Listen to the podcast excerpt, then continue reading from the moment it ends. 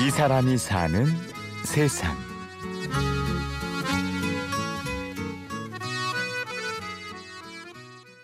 사실 뭐 해외에 나가 계신 친척 없는 사람이 어디 있어요? 한두 분들은 다 있으시잖아요. 70년대에 이제 어느 정도 모은 돈을 가져가서 편하게 사시려 가려고 하신 분들, 아 한국 정말 이제 실망의 마음을 가지고 떠나신 분들, 일제 강점기가 시작이 됐을 때 독립운동을 하러 가신 분들의 후회라는 거, 이렇게 이제 여러 가지 이제 다양한 이주 목적에 따라 가신 분들의 알고 있는 정도로만 아실 거고요. 170여 개국 720만 명의 재외동포.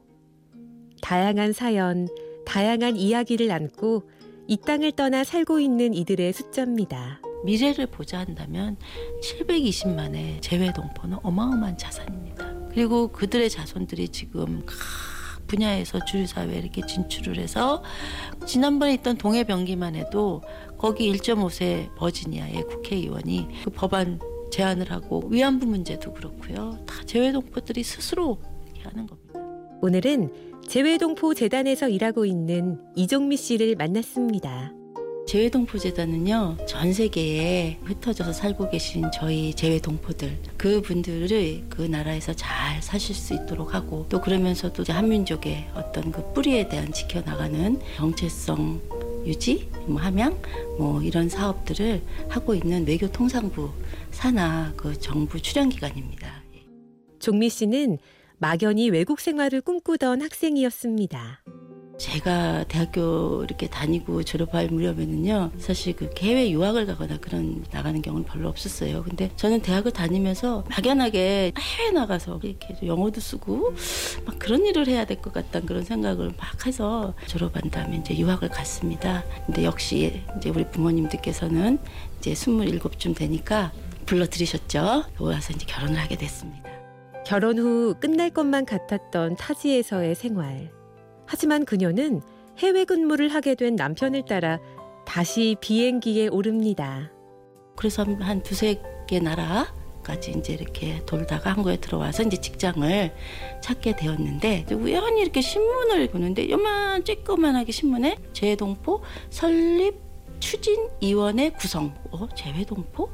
재외동포? 그러면 나도 뭐 좀 이렇게 경험도 있고, 동포사회에 속하기도 했었고, 아, 여기는 좀 내가 좀 해볼 만하겠다. 그래서 이제 기다리다가 이제 원서 내고 해서 이제 들어오게 되었습니다.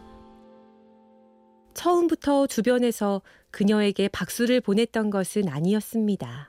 저는요, 참, 어떤 친구들은 뭐 때문에 그러냐고, 그렇다고 누가 알아주냐고, 이제 그런 소리 여지껏 듣고 살았어요. 그리고 저 자신도 굉장히 좀 힘들었고, 어, 왜냐면 하고 싶은 게 많으니까 항상 충돌이 있고요.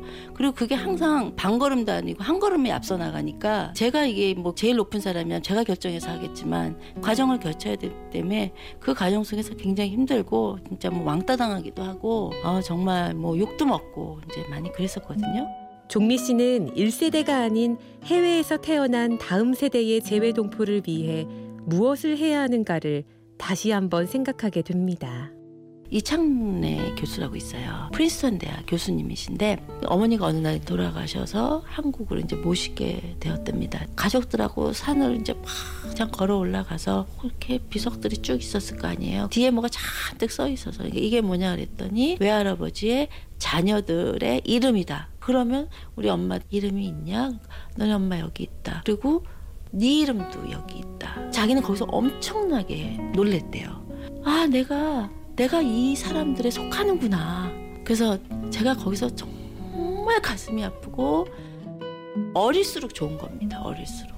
가족들과 함께 선산에 가서 비석 속에 있는 내 이름을 보면서 자기의 정체성을 확인을 하고 자긍심과 자부심이 생기는 그 순간인데 왜 그걸 40, 50이 다 돼서 그걸 갖게 했냐는 거죠. 그냥 체험하고 느끼면 되는 건데 한국에 와서 어떤 그런 체험들을 통해서 이 아이들이 그런 자긍심을 갖고 당당하게 살아갈수록 해주는 게 그게 내가 해야 할 일이구나.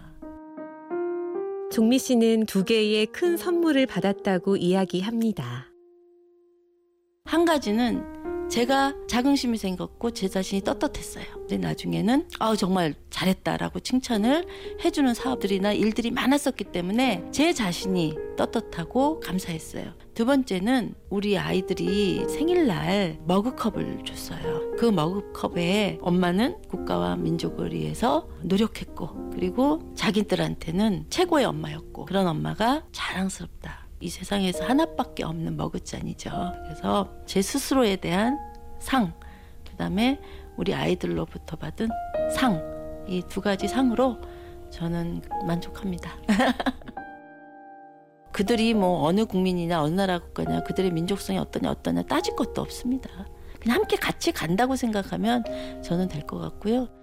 재외동포는 우리의 영원한 원군이라고 말하는 사람. 재외동포 재단 이종미 씨를 만났습니다. 미래의 어떤 우리의 영원한 우호 세력으로서 함께 가야 할 국경 없는 국경의 같은 국민이라 그럴까? 우리의 바로 파트너이자 우리의 영원한 원군? 응? 지금까지 취재 구성의 강철, 내레이션 임현주였습니다. 고맙습니다.